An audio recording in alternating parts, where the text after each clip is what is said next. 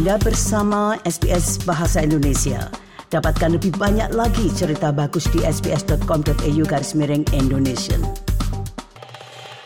Para pendengar empat warga sipil dari Duga, Papua dibunuh dan dimutilasi oleh 10 orang yang enam di antara pelaku itu adalah anggota TNI. Kejadian ini berlangsung di kota Mimika, Kabupaten Timika, Papua. Para korban dibunuh dan dimutilasi pada 22 Agustus lalu tetapi mayatnya dibuang ke sungai sehingga secara beruntun baru ditemukan pada akhir Agustus.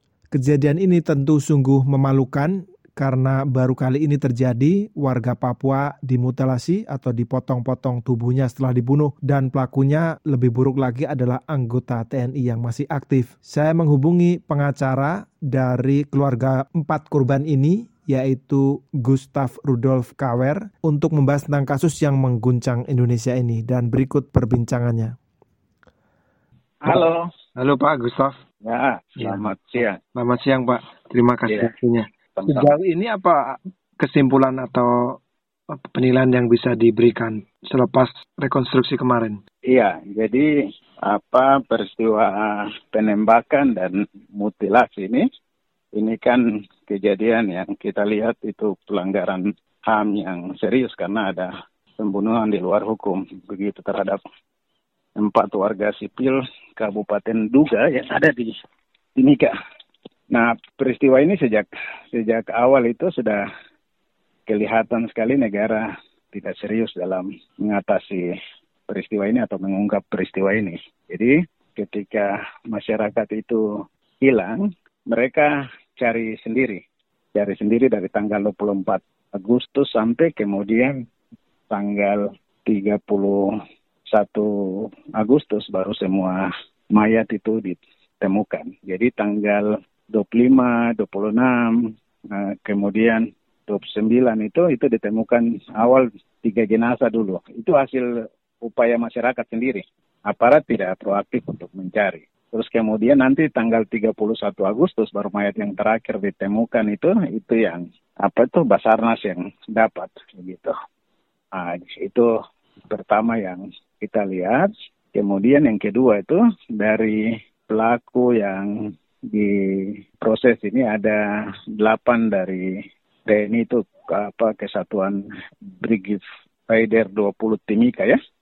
Timika dan empat warga sipil itu dari warga sipil itu masih ada yang DPO gitu atas nama Roy Huai masih DPO nah, itu nah, sampai sekarang pelaku itu belum ditemukan oleh aparat. Nah di tingkat aparat ini ini level yang paling tinggi itu level mayor dan yang berikut kapten yang di bawah itu ada Prada dan Pratu itu. Nah kemudian yang janggal itu uh, aparat mengatakan motifnya itu motif jual beli senjata api, tapi kemudian motif itu berubah yang kemu di, di ya, penyatakan oleh Polda dengan Kesatuan TNI adalah motif perampokan, murni perampokan. Jadi motifnya ini berubah-berubah gitu. Sedangkan di masyarakat mereka tahu bahwa keempat masyarakat ini masyarakat sipil yang aktivitas sehari-hari ada yang kepala kampung, ada yang honorer, ada yang masyarakat biasa. Nah, mereka tidak ada kaitan dengan PPN PB gitu. Jadi masyarakat jelas bantah itu pernyataan-pernyataannya. Apa menyudutkan korban juga gitu. Nah, itu terus kemudian dalam proses ini juga itu aparat kurang apa komunikasi aktif dengan keluarga korban soal uh, proses-prosesnya misalnya otopsi terhadap keempat korban. Jadi aparat kepolisian Polda Papua sudah melakukan otopsi, tapi tanpa persetujuan keluarga dan juga keluarga tidak melihat proses otopsi itu, gitu. Jadi dilakukan sendiri oleh Polda dan dokter yang ditunjuk. Ini kan aneh itu, terusnya keluarga dilibatkan. Hmm. Nah, itu terus kemudian ada potongan tubuh yang belum ditemukan, itu bagian kepala dan bagian kaki. Jadi yang ditemukan itu badan saja, sedangkan kepala dengan kaki itu belum ditemukan sampai saat ini. Gitu. Yeah. Uh, yang lain itu apa nih? Dalam rekonstruksi kemarin kita rekonstruksi ya, sama-sama itu gabungan, gabungan tim dari polisi dan juga dari Puspom TNI. Nah, itu dan yang turut hadir menyaksikan itu ada dari Kompolnas, uh, Komnas perwakil Komnas HAM perwakilan Papua dan kami dari tim lawyer dari keluarga dan masyarakat yang saksikan uh, rekonstruksi itu dari jam 9 pagi sampai jam 7 malam.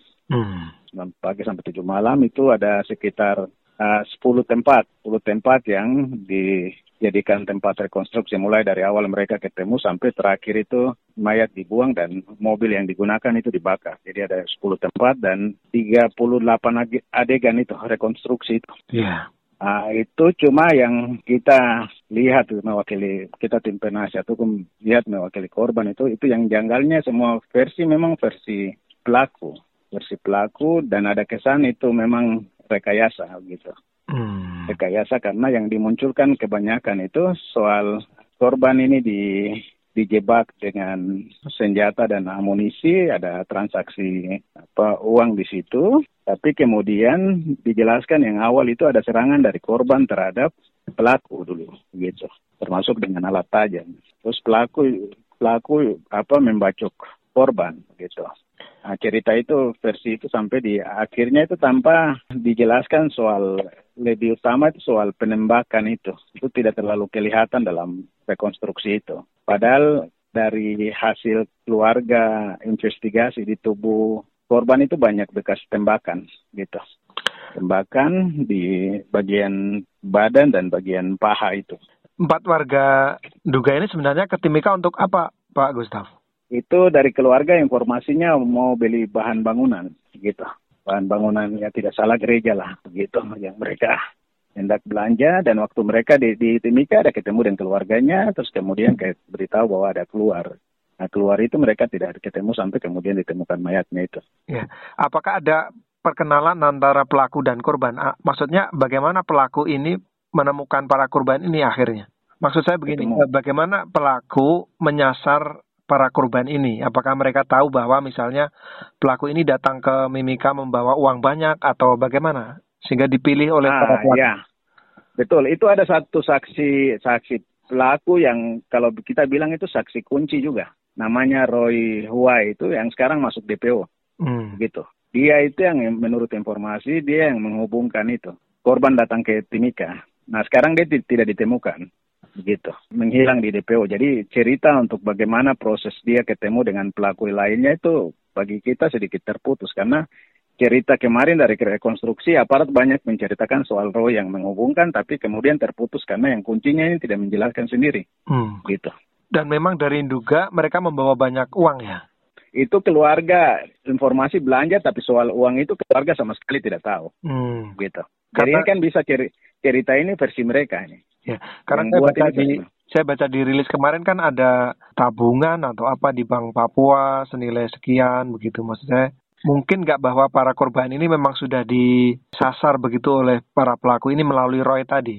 Iya, jadi yang cerita soal uang 250 di tabungan itu juga itu kan setelah kejadian ya. Hmm. Kejadian baru kita tahu tapi kemudian informasi ke keluarga korban itu keluarga korban tahu mereka mau turun ke sini dengan itu tapi soal uang itu mereka tidak tahu. Tapi yang menghubungkan tadi ke Timika yang menurut rekonstruksi kemarin itu itu Roy ini. Ceritanya itu versi Roy Huai. Yeah. Roy yang menghubungkan mereka dengan aparat, tapi yang terjadi sekarang Roy ini masih, bayangkan dia sipil tapi dia sulit ditemukan, sedangkan yang ditemukan sekarang aparat gitu. Apakah ada dalam rekonstruksi ada kejelasan soal misalnya para pelaku ini memperoleh apa dari empat korban ini, Pak Gustav? Jadi jadi rekonstruksi kemarin itu setelah mereka ambil uangnya itu tanggal 23 mereka bagi-bagi uang itu. Bagi-bagi uang itu ke semua pelaku dan yang direkonstruksi itu menurut aparat itu motifnya hanya perampokan saja. Tidak ada yang lain. Berapa besar tuh Pak?